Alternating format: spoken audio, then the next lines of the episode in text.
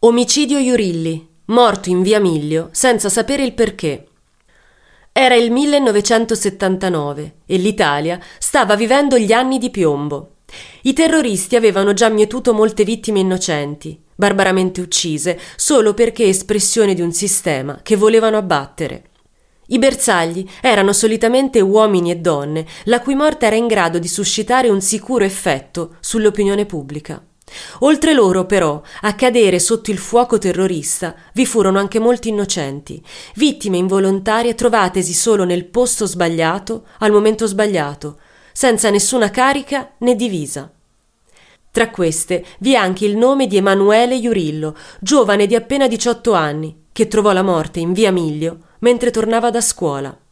Emanuele, in procinto di preparare l'esame di maturità per diventare perito aeronautico, quel 9 marzo pagò con la vita le battaglie di altri.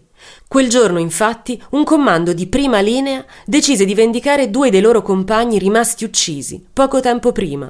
Il bersaglio era una bottiglieria a via Miglio che venne assediata e i cui proprietari vennero tenuti in ostaggio. Non tardò allora ad arrivare una volante della polizia e con lei lo scontro a fuoco tra agenti e banditi. Mentre le pallottole impazzavano in quell'angolo di Torino, Emanuele stava placidamente rientrando a casa, ritrovandosi tragicamente coinvolto nella sparatoria in atto. Il ragazzo venne colpito al braccio da una pallottola, la stessa che proseguì il suo fatale viaggio trapassandogli il torace, perforandogli un polmone e che si fermò vicinissimo al cuore.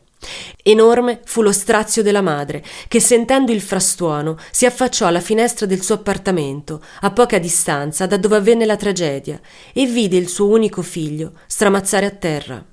Inutili furono poi tentativi di rianimazione da parte dei soccorsi. Emanuele morì quasi sul colpo, a pochi giorni dal suo compleanno e dal suo esame di maturità.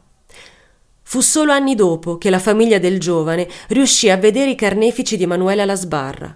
Molti di loro, però, tristemente indifferenti, voltarono le spalle alla corte come era in uso in quegli anni.